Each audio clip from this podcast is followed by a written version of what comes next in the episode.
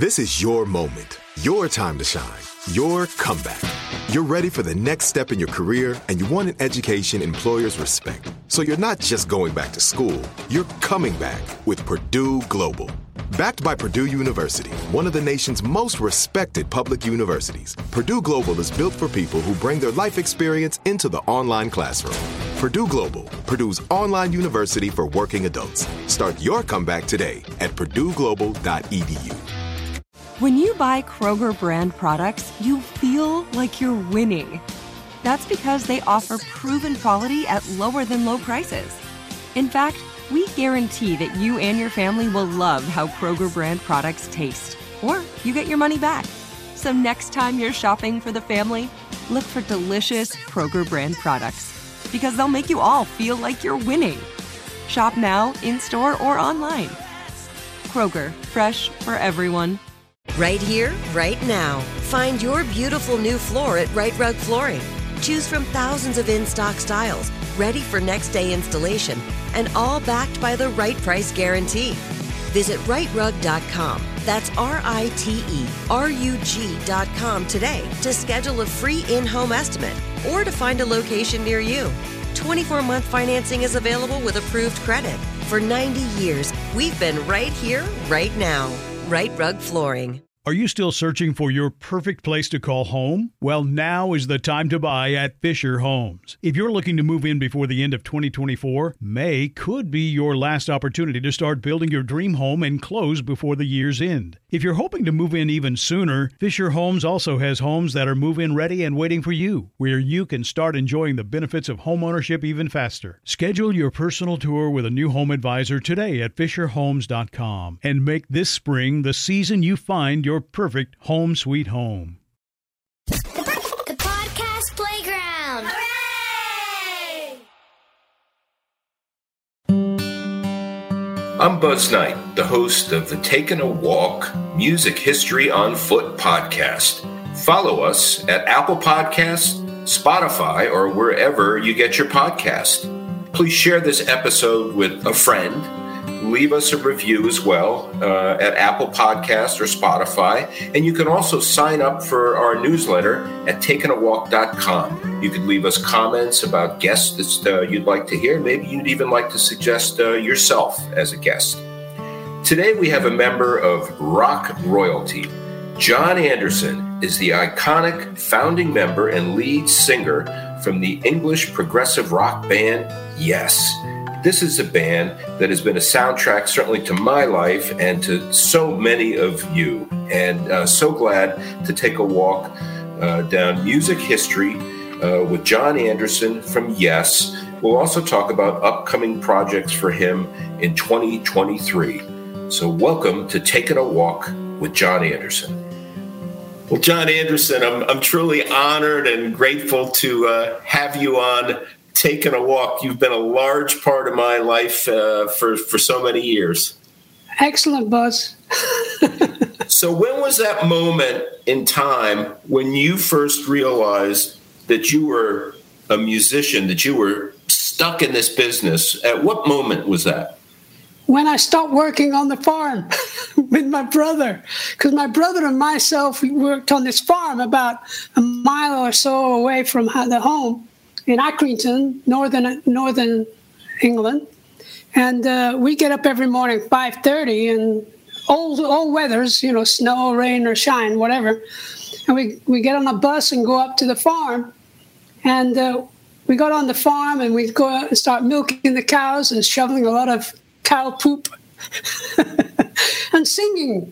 We sang all the time together because we were fans with the Everly Brothers. This is nineteen. fifty-eight, fifty-nine.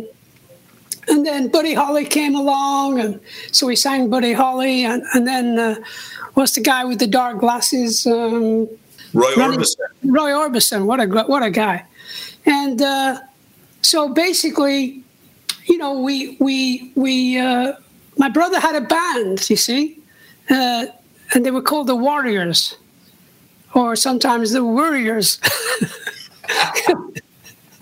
And uh, there were two singers. There was my, my brother and a guy called um, I can't remember his name, but he he was he was he wanted to be a hairdresser, so he left he left the band. So my brother said, "Why don't you join the band? You know, we can do Everly's, and I'll do Elvis Presley, and you can do Roy Orbison." And so I said, "Yeah, let's do that.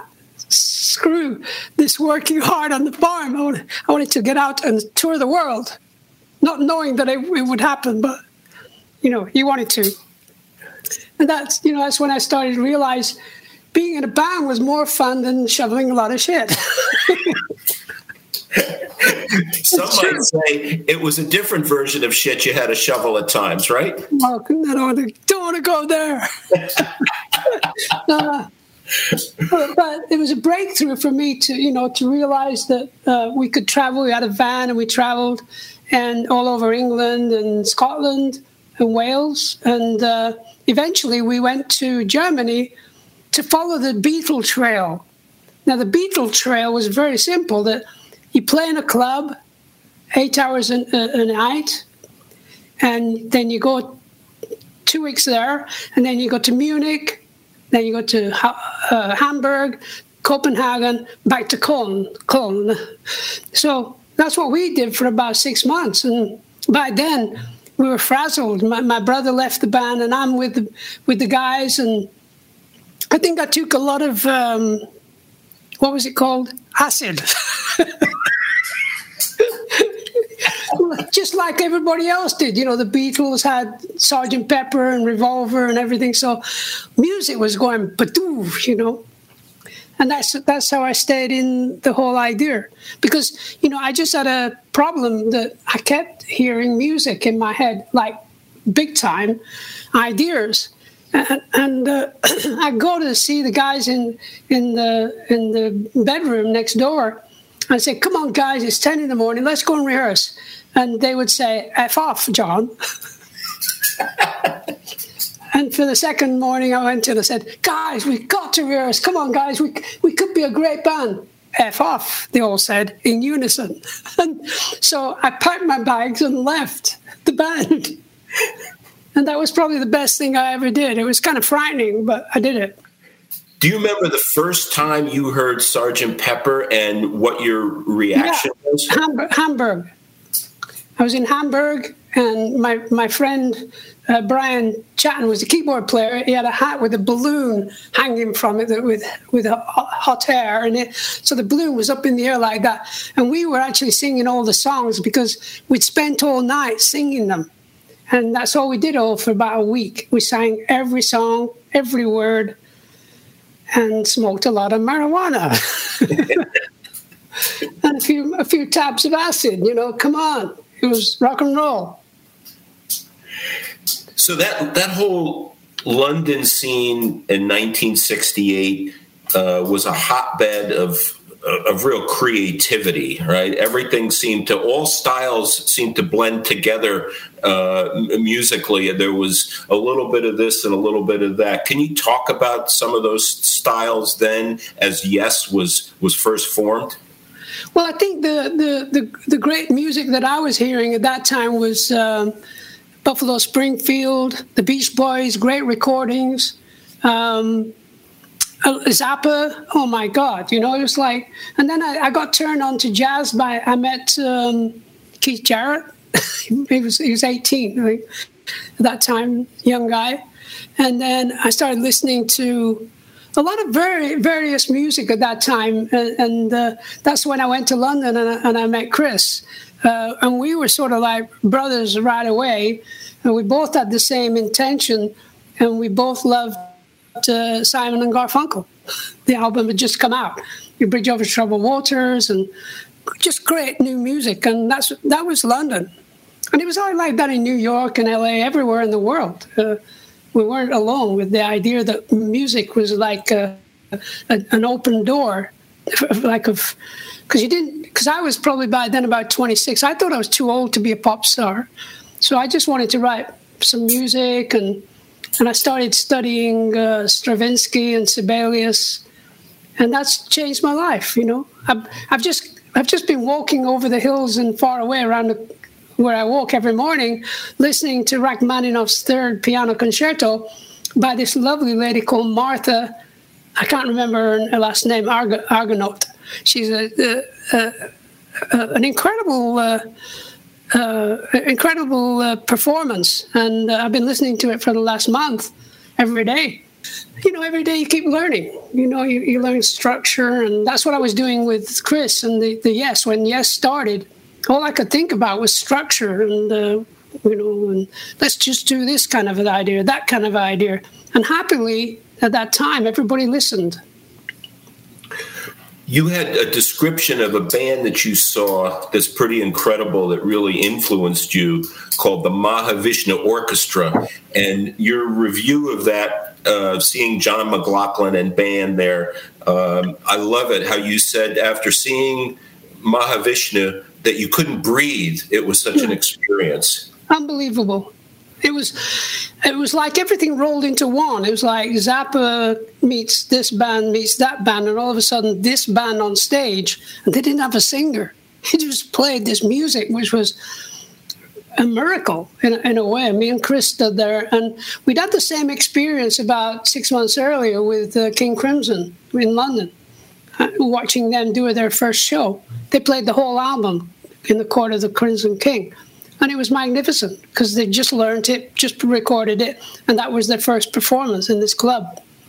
But seeing Mahavishnu was like another level, and it just, um, I think it sort of opens up your state of consciousness, you know, about music. And uh, and that time I was uh, lucky to meet Vangelis and start working with Vangelis, and that was another stepping stone to musical sort of discovery.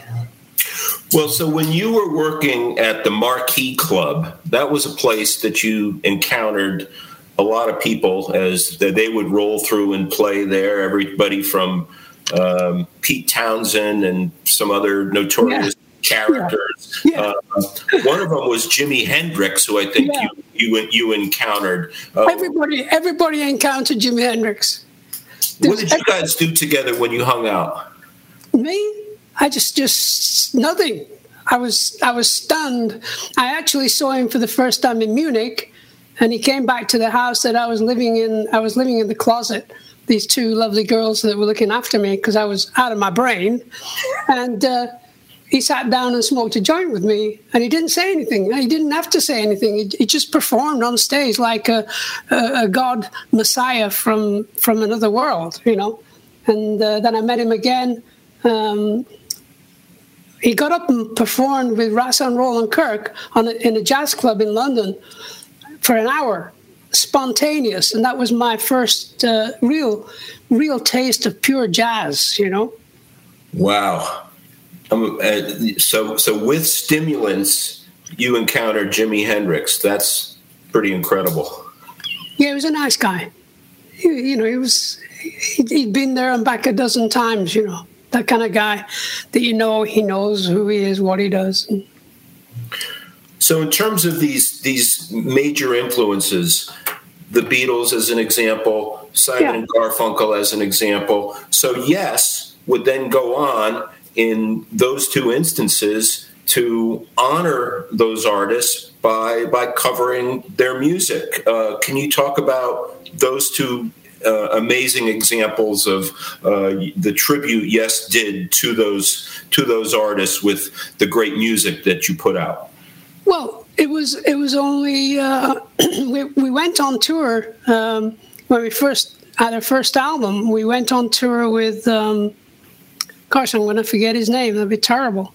Um, Freedom. He had a big song called Freedom. Well, Richie Havens. Richie Havens, yeah. So Richie Havens and his two guys who were with him were, were magnificent. They they would put on such a great show every every every gig. And uh, there was a song called No Experience Necessary. And I said, come on, we've got to do this uh, in honor of uh, Richie, man. What a beautiful guy. And that's what we did. And... Uh, I remember we used to do, um, as an encore, we used to do, um, oh, you tell lies thinking I can't see. You can't cry because you're laughing at me. I'm down. yeah. We're gonna, we're, I'm going to do that next next spring. I love that. But you also did Every Little Thing, too. Every Little Thing, yeah. You reminded me, God, yeah. I think we were just searching for what to what to rehearse. You know, we were, we'd rehearse a couple of ideas me and Chris had written. Chris had written one. I had a couple more ideas. I think it took a, a little time for us to tour together and get to know each other better with... Uh, At that time, it was Tony Kaye and Peter Banks and uh, Bill Bruford. You know, it's funny because when we first started rehearsing with his with Chris's band, the drummer had left to get a gig in he had a, a gig in France. And I said, why why is he leaving the band? We, we that's first day, you know, we done, we haven't even started. He said, well, he gets he's getting paid. And I thought, oh yeah, I get it. So that's where we got Bill Bruford. And then you would you would do this amazing version of America uh, yeah. as well. Um, what a amazing song and what a, a, a great version that Yes did. Yeah, I remember Pete. We said we're going to do America, and then we didn't see Pete for a, a day. He came another day later, and he started playing. Um, the the da da da da da da da da da da da da da da da da. Which was a great part of the, the song itself. You know, it was, I think that was it. But I know Keith Emerson had done it on keyboards like crazy, wild. I mean, that whole uh, West Side Story was a, a boon for musicians because it was just so beautifully done. Great songs. So the first tour was quite a quite a band, bunch of bands together. The first tour was was The Who, Rod Stewart and Small Faces, Joe Cocker, uh, uh, Yes, and The Crazy World of Arthur Brown. Yeah, Arthur Brown. He, he would sing Fire. He had this sort of uh, crown that was uh, gas lights in it, and it'd light his head up, and it all, all the fire would come out of his head. It was a great show. Man, everybody went on for ten minutes except The Who. They played as long as they want because they were The Who. And Pete Townshend actually spoke to me on the last gig. He said, he came up behind, I, I was watching Joe Cocker on stage. And uh, and I met Joe Cocker when he was sixteen. It's a lovely story, which is in my memoirs, the story. And uh, so... Peter, a very tall guy, stands behind me and he's watching, we're watching Joe, and he said, John? And I thought, Pete, Pete's talking to me. John, your band is very good. I just want to let you know, your band is very good. And I kept thinking, Pete Townshend is talking to me. I can't believe it. And then he said, I'm doing an album about a blind, deaf, and dumb guy. What do you think about that? And I said to myself, Pete Townshend's talking to me. I didn't know what to say. You know, what do you say to that? And then Tommy came out, and that was just extraordinary, you know. Did all the bands on uh, a tour such as that, did everybody get along? Was there was there peace and harmony on the tour? A lot of drinking. In those days, a lot of drinking and a little bit of uh, marijuana. Yeah, everybody got on well, you know. Yeah. No issues. No. That came later. You know, that came later in, in, in the dark days. Yeah. So um, when you think of favorite venues uh, that you've played with Yes, whether it be um, big stadium venues or smaller venues, what are some of your favorite places that uh, that you uh, still enjoy playing? Well, of course, you know, no matter where you play, the audiences are great. It just, there's so many places that we played um, over the years with Yes. Uh, magical Very magical times, and uh, I reflect on that when I when I'm on tour. I, lo- I actually love small theaters. I played uh, my solo show in New York at the B B Uh, King little club, yep, around the corner on Fifth Avenue, forty-second Street, whatever. They were great shows, you know. And then we do Madison Square Gardens with Yes, and what, what the hell? All these wonderful people, twenty thousand people for five nights. And you go, I can't believe this is happening, you know. So you have, uh, you know, in, in life, you know, you have extremes. So, you know, now I, I'm happy. I'm more happy just to tour.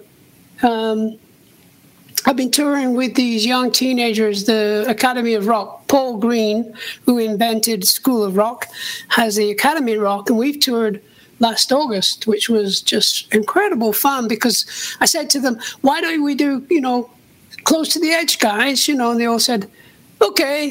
They just started doing it. You know, it's like they didn't argue. They just said, okay, we'll do that, you know. And uh, they were just brilliant people, uh, young people, very wonderful. Uh, and you, you you get the chance to do that in a lifetime. You know, we, we did it twenty years ago with the School of Rock, when it was the School of Rock. And I've done it a couple of years now with the Academy of Rock. And we're going on tour next summer, Europe, with Academy of Rock kids. And I, I feel like a kid when I'm with them until we do a selfie. We do a selfie and I say, who's that old guy? It's me. It looks uh, so, uh, the fun looks so contagious at the, the School of Rock events. Yeah, because, you know, they're they're not beaten up yet. Hopefully they'll never get beaten up emotionally about this crazy business that we live in, you know. And survival is all down to music. If you can get your next level of consciousness about music, that's a survival thing. And it makes you want to just make more music, whether it's whether it reaches people or not, it's not the point. It's just making new music. And uh, it was only about, gosh, it was shoo, fifteen years ago when M P threes came up in the computer. You could use an M P three and work with people around the world, you know. Send it, and I put an advert on my Facebook saying, musicians wanted, send a minute of your music, and if I like it, I'll get back to you. And I got about one hundred people over a period of a year or so.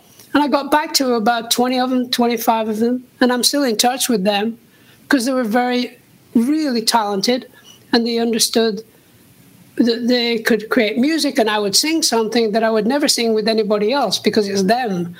Because they are this music. And uh, I met so many wonderful people over the years via the internet. So that's a, an interesting idea that music should never stand still in your state of consciousness. You got to next level, next thing. I got to say, I'm going to sing Rachmaninoff's Third. I started writing lyrics to it because they're beautiful melodies, you know. And I thought, well, well why not? I'll, I'll probably write some uh, lyrics to Rachmaninoff's Third Piano. Keep me out of trouble. Music really is a, a healing force, isn't it, John? Yeah, for sure. I, I remember as a kid, you know, I'd sit by the by the uh, radio where the radio st- stood on the floor, and I'd sit by it and I'd listen. And the things that I remember are um, Vaughan Williams music and uh, Holst, Planet Suite, Mars. It used to freak me out as a kid. And, and then you listen to um, such beautiful orchestral music.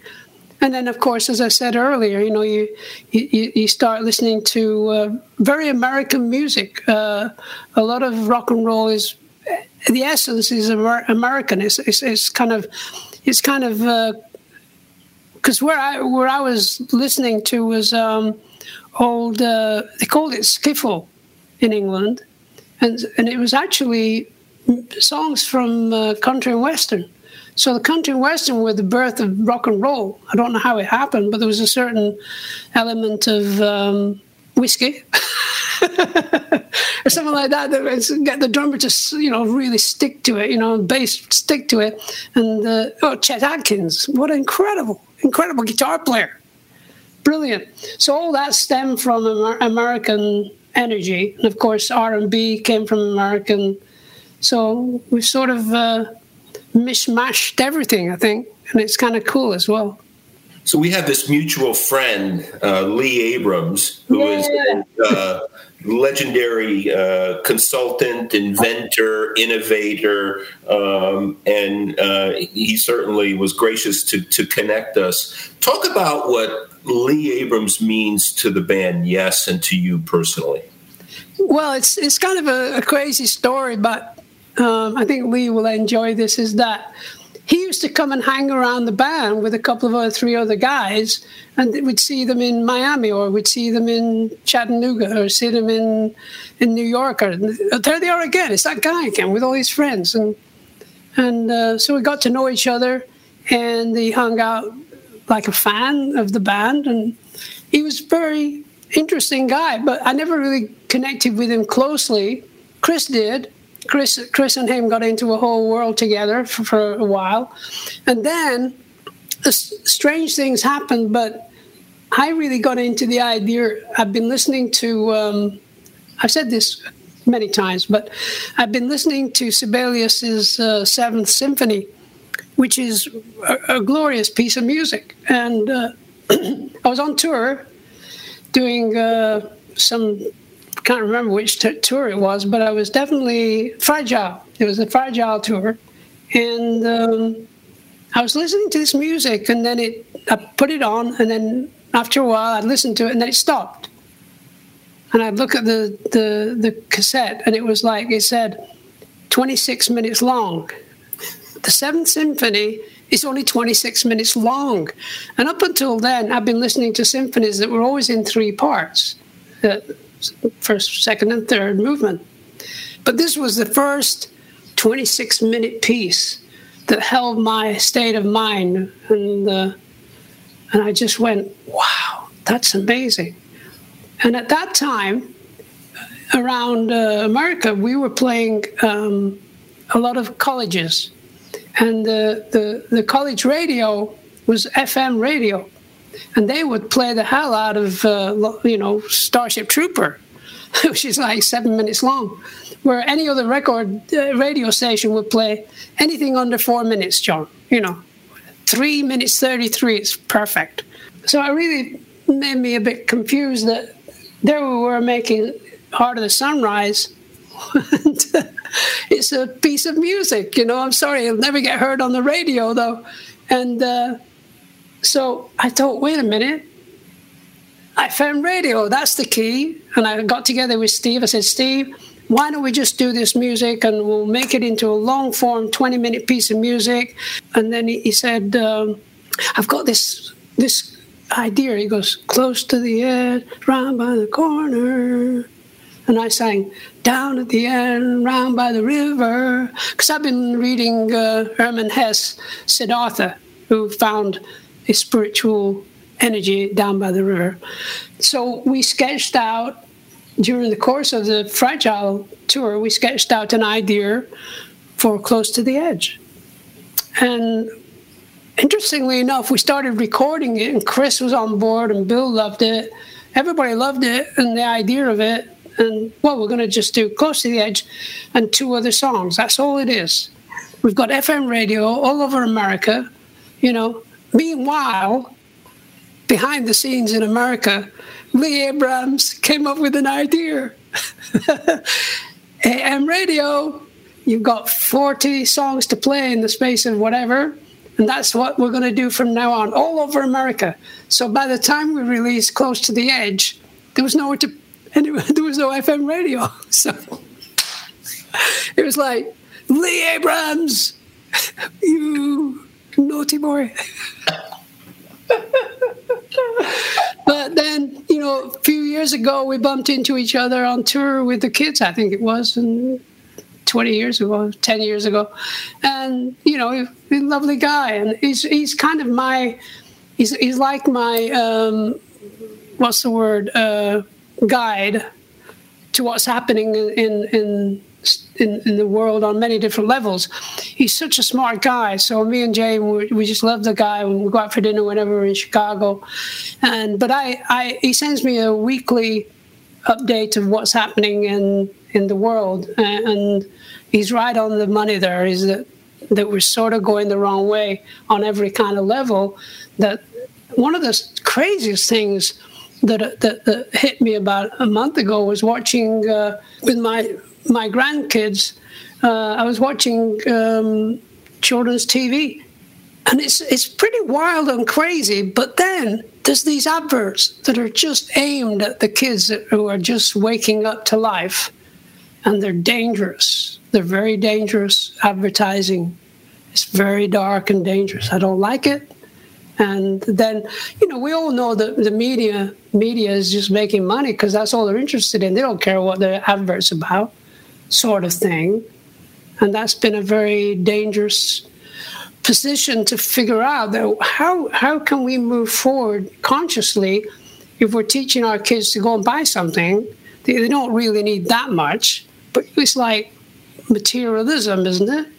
And if materialism, and this was taught to me by a wonderful guy called Long Walker, uh, a beautiful uh, Native American guy that, who walked um, the length of America to ask for justice for the treaties that were never kept. Anyway, he said, young people, they're caught up in the materialistic world, and they'll never come back. They'll get lost in the materialistic world. And it's nothing to do with Madonna.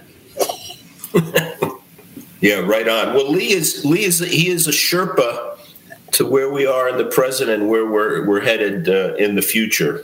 Yeah, I think it would be good if, you know, stick him on T V. Come on, you know, come on, Lee, put on a show.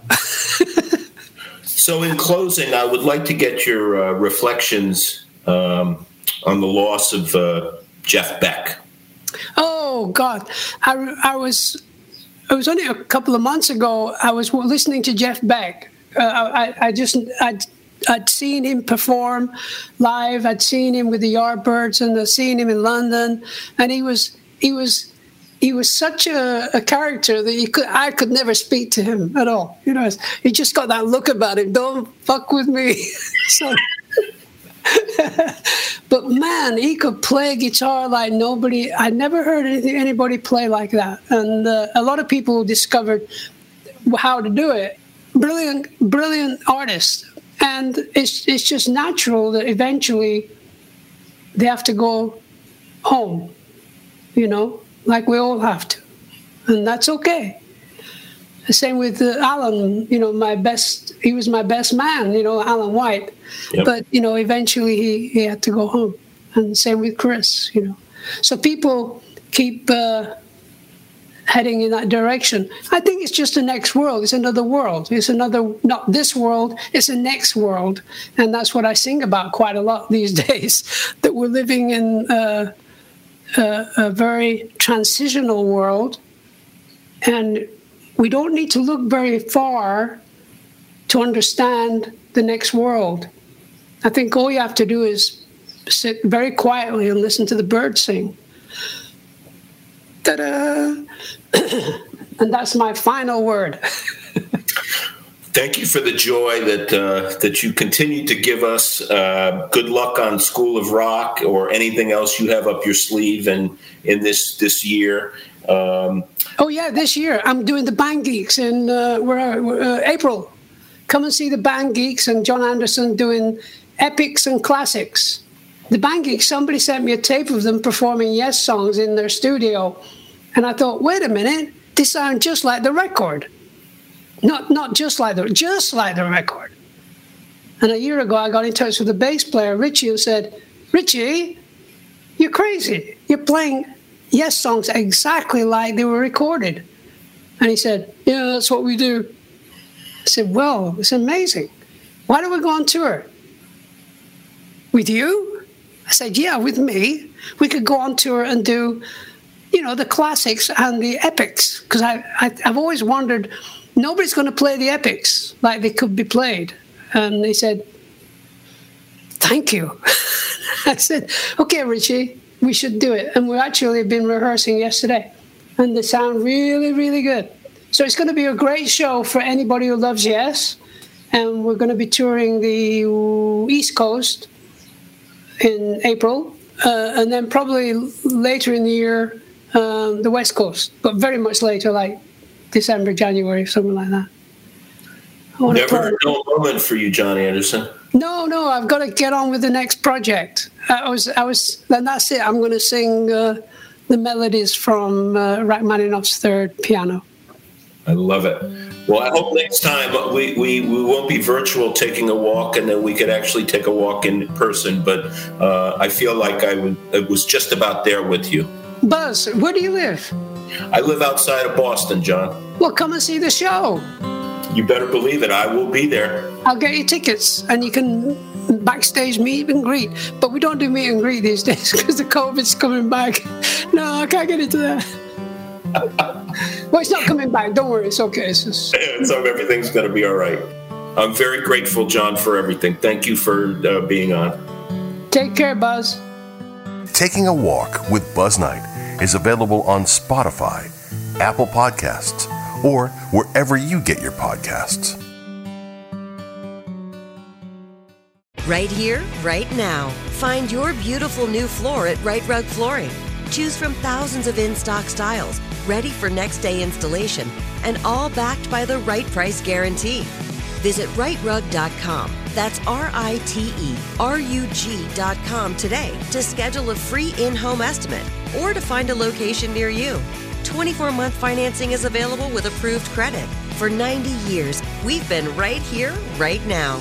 Right Rug Flooring. Are you still searching for your perfect place to call home? Well, now is the time to buy at Fisher Homes. If you're looking to move in before the end of twenty twenty-four, May could be your last opportunity to start building your dream home and close before the year's end. If you're hoping to move in even sooner, Fisher Homes also has homes that are move-in ready and waiting for you, where you can start enjoying the benefits of homeownership even faster. Schedule your personal tour with a new home advisor today at fisher homes dot com and make this spring the season you find your Your perfect home sweet home.